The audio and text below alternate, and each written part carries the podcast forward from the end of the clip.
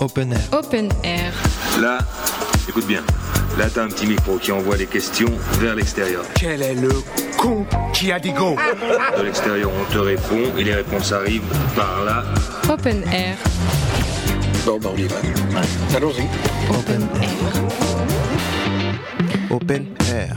Salut, il est midi pile, on est à Marseille, on est en direct de West Weekend euh, qui nous accueille et c'est super sympa. Euh, on est au Congrès mondial de la nature, il fait beau, il fait chaud. Petite pensée pour euh, Belmondo ce matin, parce que il y avait un peu la voix du mec là qu'on vient d'entendre là. Voilà, ça m'a fait penser à lui. Euh, pour rappel, euh, tous les jours, sauf euh, mercredi, parce que c'est la journée des enfants, on a cette petite émission, on reçoit les podcasteurs, les mecs qui sont des, et les filles qui sont des machines à produire un contenu de ouf et qui sont nos amis. C'est le principe de cette émission. Euh, et puis, euh, on va parler d'eux, on va parler de leur actualité, et ensuite, on va, on a, ils ont leurs invités. Euh, et alors, c'est un immense privilège, non pas que je vais réduire l'importance de Mathilde, mais Magali était notre marraine. Magali était là au début du lancement de la radio avec notre très cher François Hollande. Et donc, donc voilà, donc ça, c'est- ça sera dans les invités. Donc, comme vous avez compris, on va parler de On est près de la campagne qui a lieu sur. Kiss Kiss Bank Bank. Et oui, je l'ai prononcé, je l'ai dit. Euh, et donc, euh, voilà, ça va être super sympa. Madeleine, mais bien sûr, c'est Madeleine qui a dit. Quelqu'un a dit un autre nom Open Open Air. Alors oui, effectivement, je confirme que j'ai un problème avec les prénoms, on en a déjà parlé hier. Euh, donc Maxou, Bonjour. salut. Euh, donc en fait Maxou c'est Maxime euh, Tuilé, c'est ça c'est ça. Tuyé.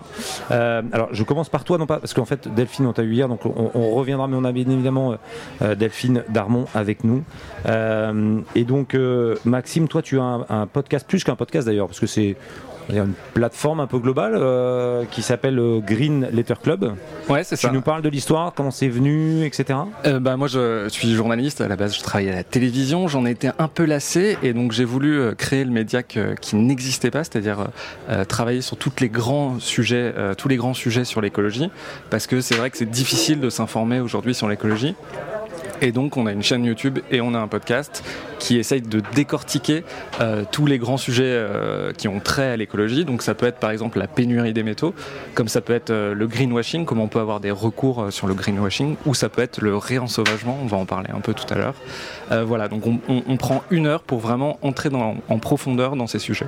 Et, et ça date de quand? C'est quoi? Parce que hier on était très post-confinement. C'est quoi Bah, toi la ça. date? Ah, alors c'est assez marrant parce qu'on a commencé un peu avant le confinement et un des premiers invités c'était c'était Yves Cochet qui parlait justement euh, de l'arrivée prochaine d'une pandémie. Donc c'était juste avant. Il était un peu euh, prescient. Il Comme quoi on aurait dû plus parler de ton podcast à ce moment-là. Et tout à fait.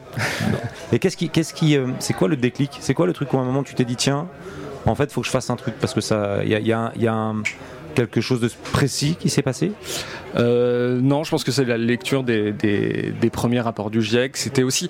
euh, Ce qui s'est passé, c'est qu'il y a eu une, euh, étude de Reporters d'Espoir en 2019 euh, qui disait que 1% seulement des sujets dans les dans les journaux, euh, à la télé comme à la radio, traitaient du changement climatique.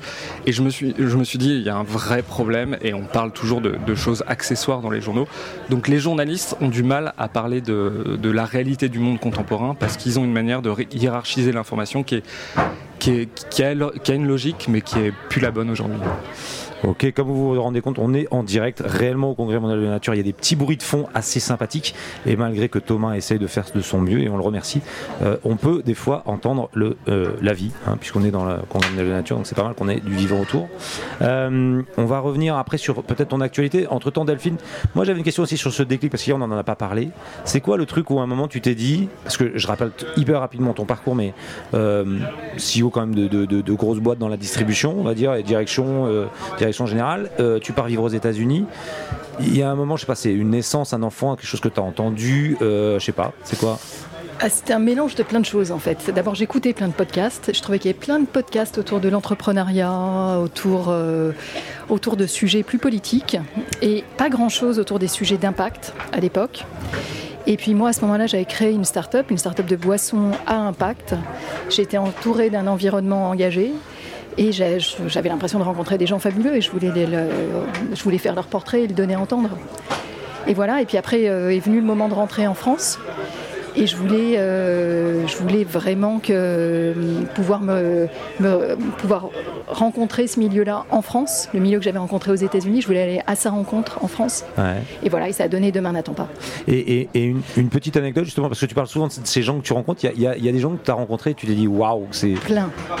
c'est quoi le, le Alors- truc, euh, le, le- le kiff complet où euh, t'aurais pu parler pendant trois heures avec Alors le kiff complet, il n'est pas encore sorti. C'est un Ah. épisode qui va sortir à la rentrée avec un photographe iranien qui s'appelle Reza, que vous connaissez peut-être, qui est un homme extraordinaire, qui est un photographe engagé, qui, a beaucoup couvert l'Afghanistan et qui là évidemment est en pleurs euh, tous les jours, qui a notamment euh, beaucoup suivi Massoud euh, et qui est très ami avec son fils aujourd'hui.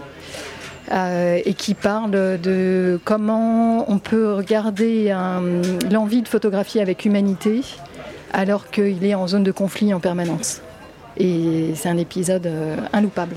Non, eh ben voilà, on va en prendre date. Ouais. Et, et- et de ton côté à toi, euh, Max, il y a, il y a- Euh, alors il y en a plein. très honnêtement, c'est difficile de choisir. Il y en a un qui est très intéressant parce que euh, le sujet est mal compris. C'est celui de la pénurie des métaux. Euh, voilà, on parle beaucoup de la- du pic pétrolier et aujourd'hui toutes nos technologies.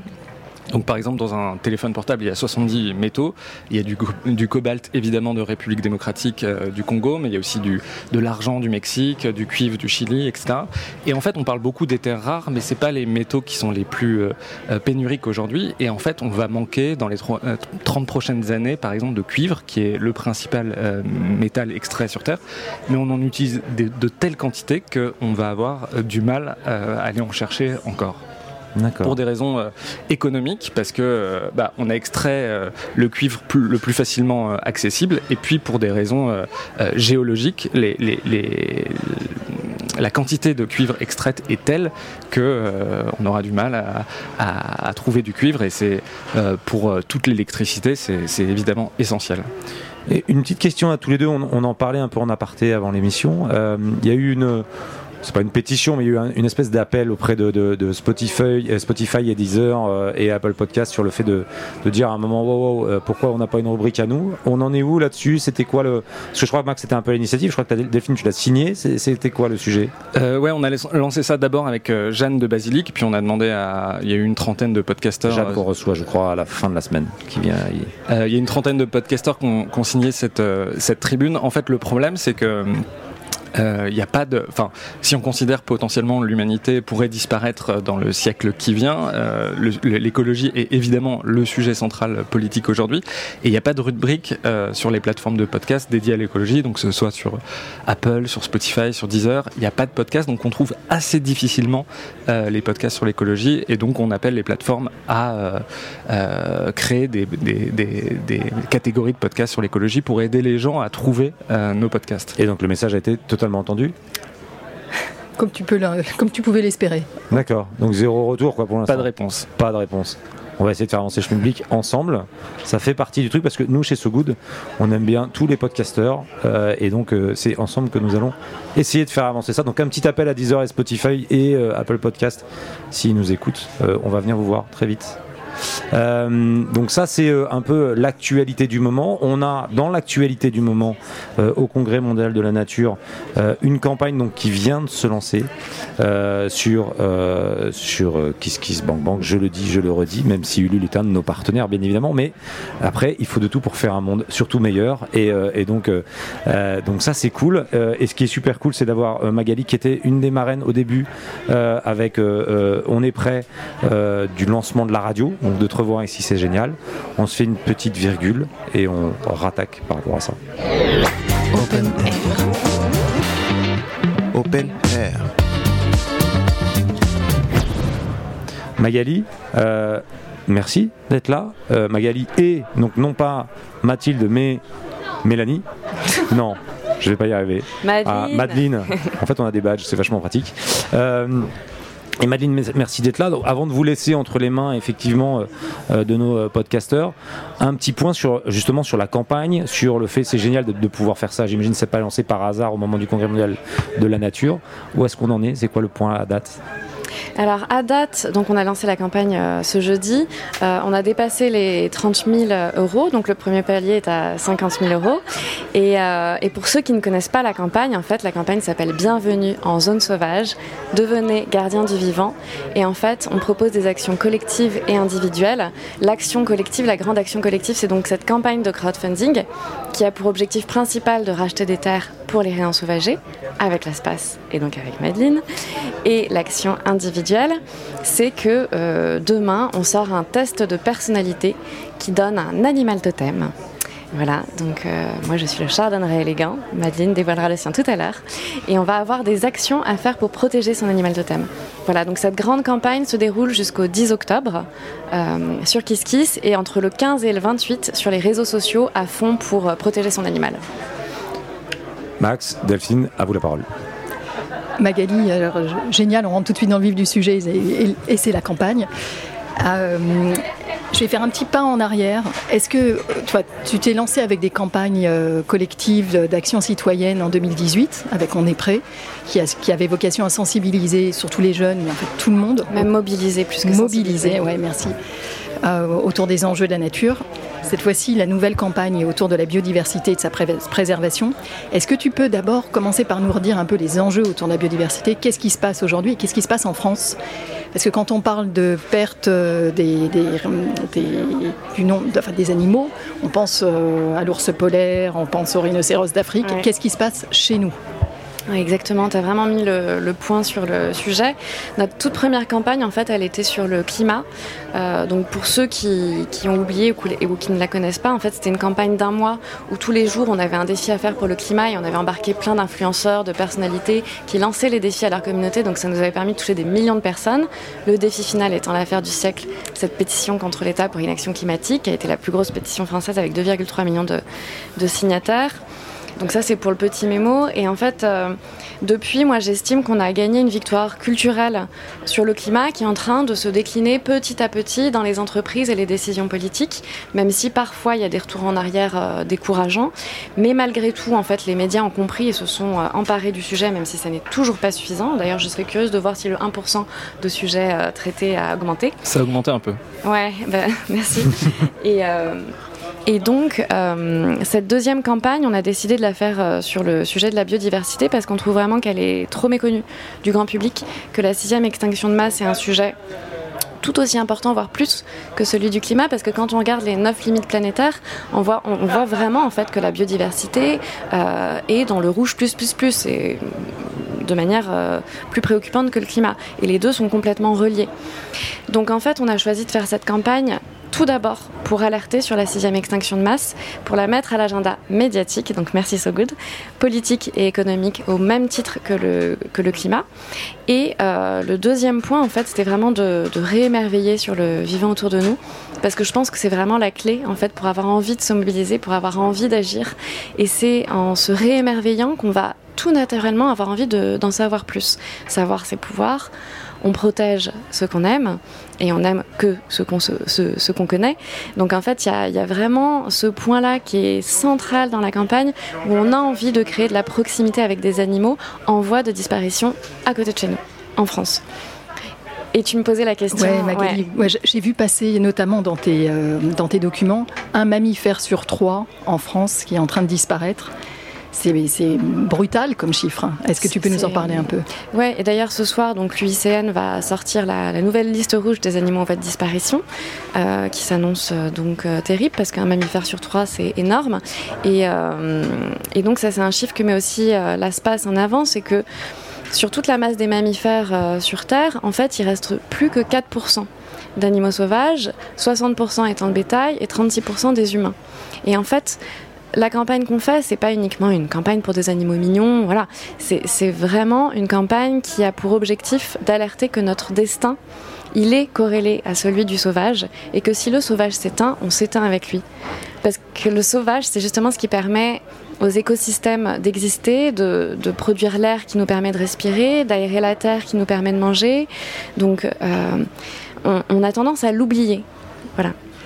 On, on- on pourrait l'écouter pendant en fait des heures euh, parce qu'en fait c'est juste passionnant. On est tous un peu là, un peu béat à l'écouter.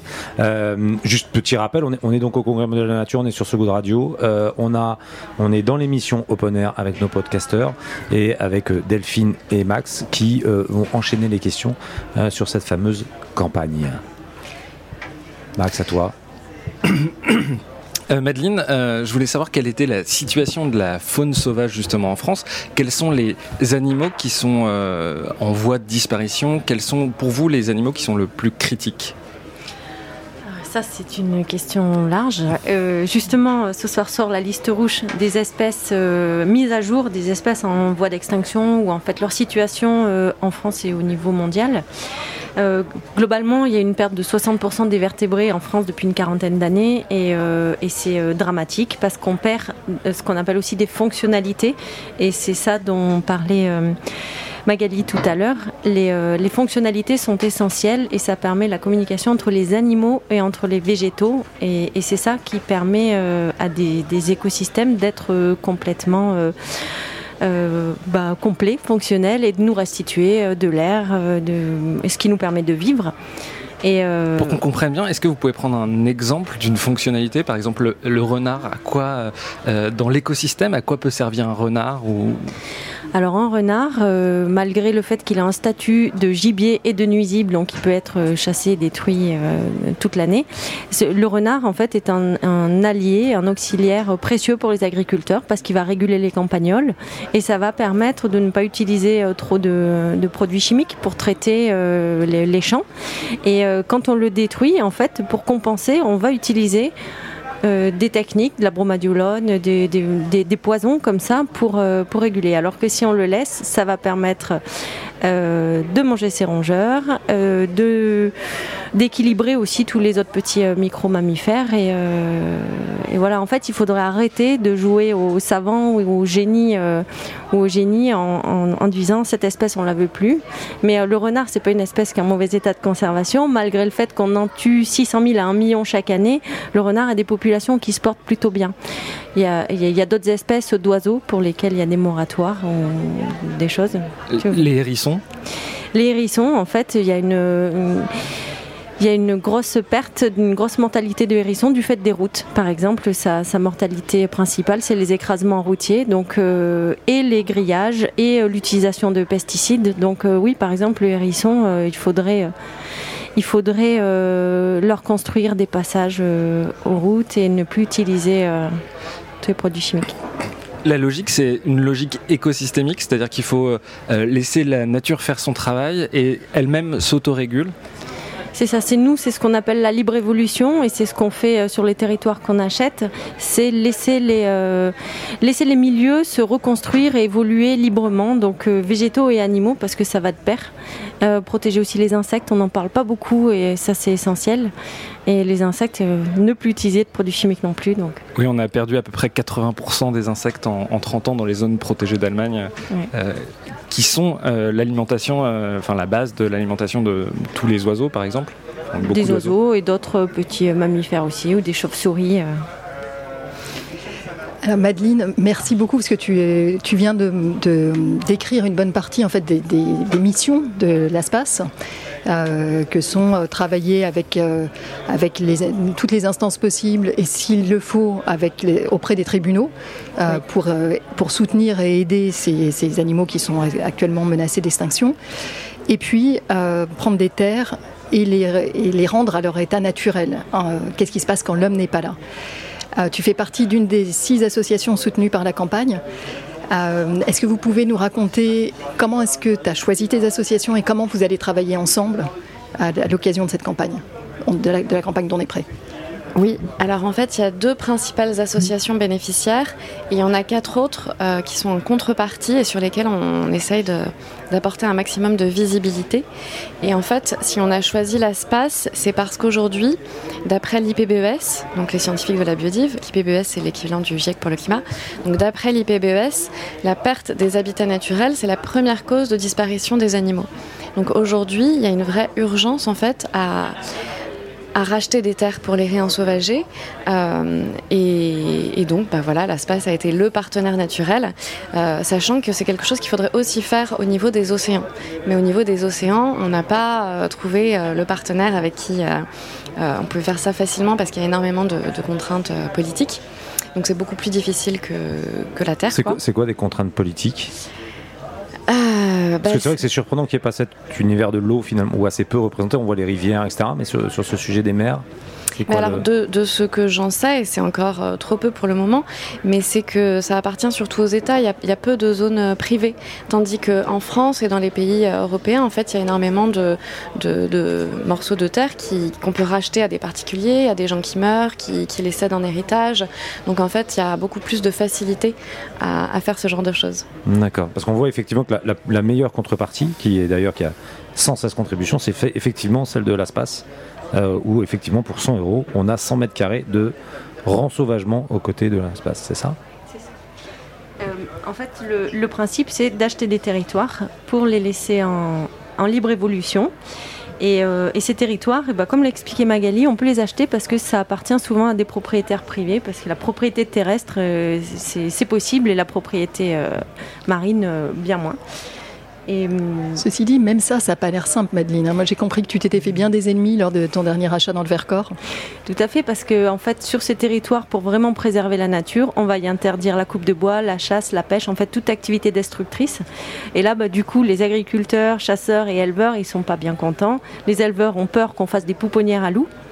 Euh, les chasseurs ben, sont pas contents de pas pouvoir chasser et les agriculteurs en fait euh, se sentent un petit peu démunis euh, parce qu'ils pensent qu'on veut mettre la main sur les zones agricoles, ce qui n'est pas le cas.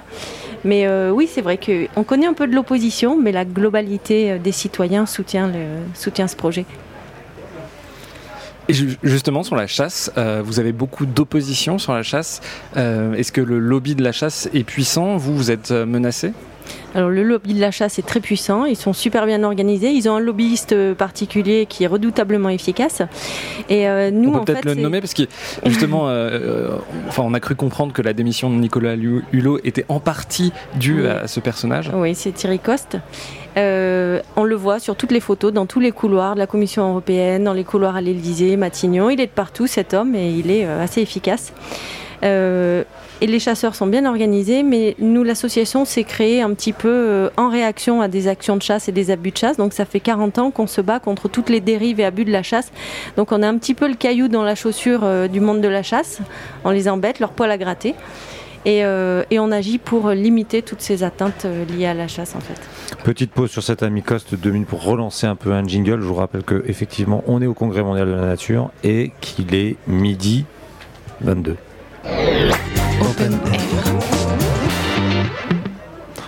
De retour euh, en direct, euh, il fait. Alors vous vous rendez pas compte, on, va bientôt appeler notre studio le four.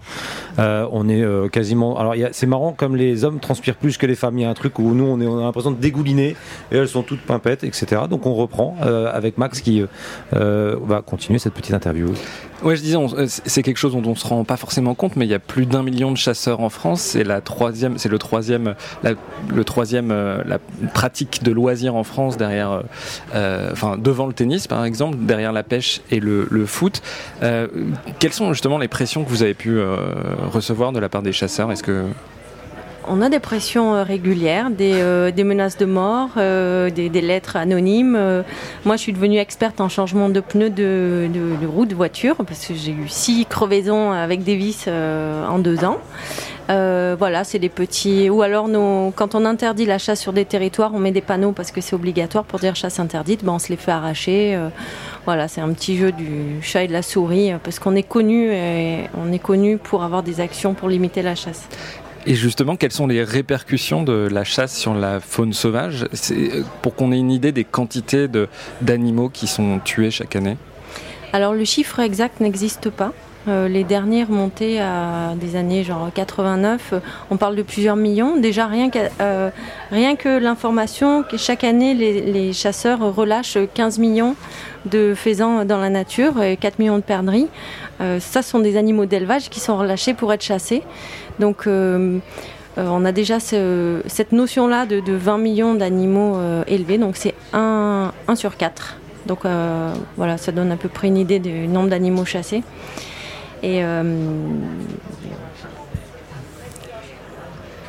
Et on a une petite coupure là qui est effectivement de se dire donc ça fait donc si on fait le ratio, tu dis 20 millions d'animaux élevés, donc c'est un quart, ce que tu disais, donc ça veut dire qu'il y a 80 on est millions entre 80 millions et 100 millions. et 100 millions euh, aujourd'hui de mammifères, c'est ça, qui sont en France.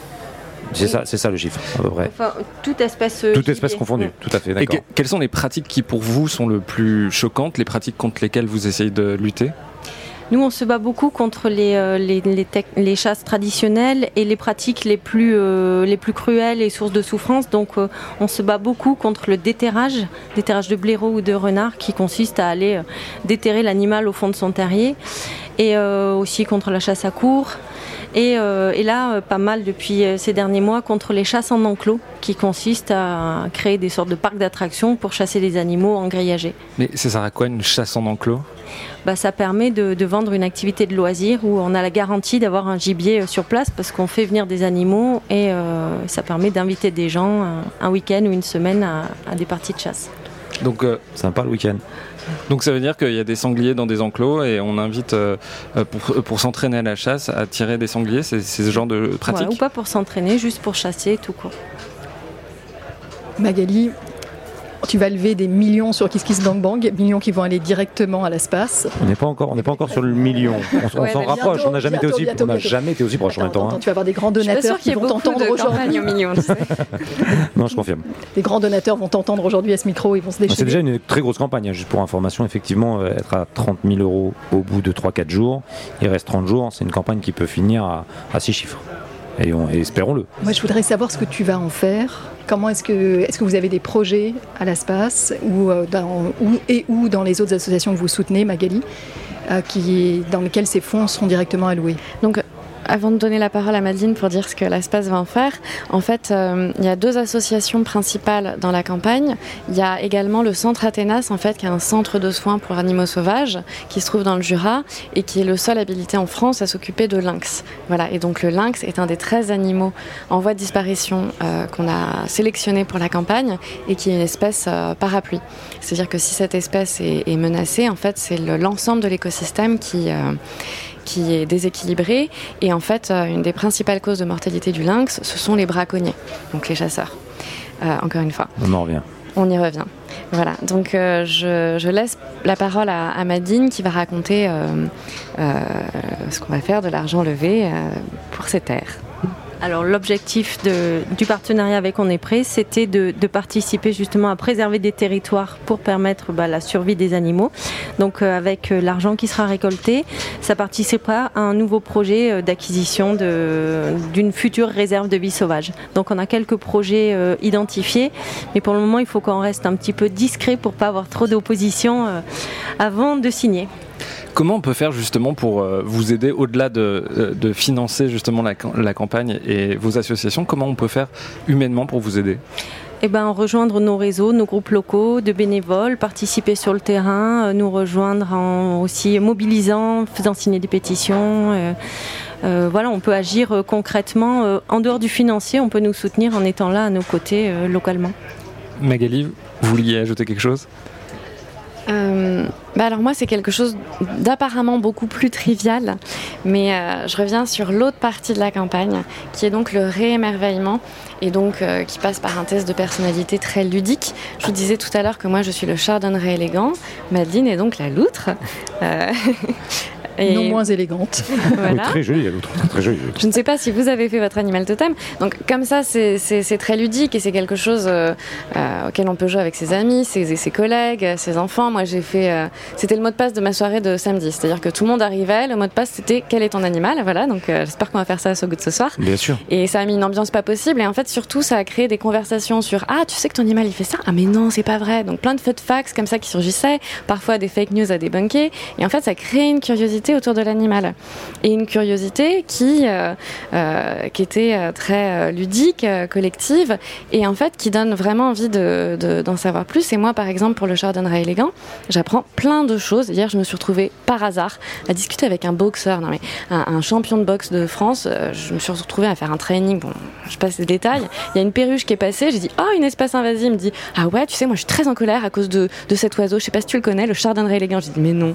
Et là, il s'est mis à me faire un exposé de 30 minutes pendant notre séance de boxe sur le Chardonnay élégant. Et le mec en savait beaucoup plus que moi sur le fait qu'effectivement, bah, énorme trafic autour du Chardonnay élégant pour son chant, parce qu'on fait des concours de, de, de, de chant, enfin pas des concours, des, des combats de chant.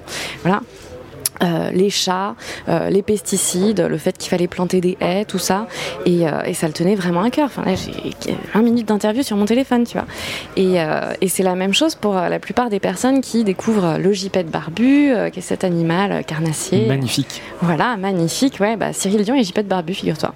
Ainsi que Julien Voznitsa de, de, Wings of the Ocean, ça crée des liens. voilà. Et donc ça, c'est vraiment un axe très important parce que ça donne envie d'aller dans la nature pour les voir et cette immersion est primordiale. Euh, Dernière question, Delphine. Ouais, ce que je trouve vachement. Alors, c'est pas tellement une question, mais plutôt, euh, je voulais rebondir sur ce que tu disais, Magali. Ce que je, que je trouve très intéressant, c'est que ça remet l'homme dans la nature comme un élément parmi d'autres, un animal parmi d'autres. Quand on a été, pour beaucoup, éduqué avec une vision euh, très descendante où l'homme est, est, est au-dessus au de la nature. Je trouve que ton jeu, qui est très ludique, il nous, il nous dit ça aussi. Euh, et ça participe à tout ton travail de, de réinvention de nouveaux récits. Euh, pour, pour, pour qu'on se réapproprie la nature. Merci de le souligner. C'est aussi pour ça qu'on a choisi l'espace, c'est parce qu'ils sont complètement dans cette philosophie, c'est ça la libre évolution. Et d'ailleurs, c'est eux qui nous disent attention, on sanctuarise pas. Ce n'est pas de la reconnexion, c'est de l'immersion. Donc ils sont très à cheval là-dessus et c'est ça qui nous plaît. On va conclure là-dessus. Et effectivement, je confirme que sur le crowdfunding, il n'y a pas que l'argent. Et effectivement, quand on monte des petits jeux comme ça, c'est aussi créer une communauté, faire prendre conscience d'un certain nombre de choses. Et, et, je pense que Magali nous l'a démontré depuis pas mal de temps. Euh, on va conclure.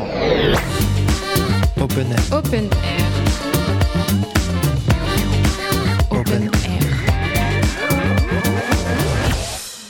Et donc, euh, eh ben, merci à tous. C'est la fin de cette petite émission. On se donne rendez-vous euh, pour nous sur euh, So Good Radio ce soir euh, à 19h pour une émission spéciale où Ronan et Marie seront en direct de la terrasse Pernod Ricard France sur le Vieux-Port, un endroit assez magique. Donc rendez-vous ce soir 19h pour le suite de So Good Radio. À très vite, merci. Open Air. Open Air.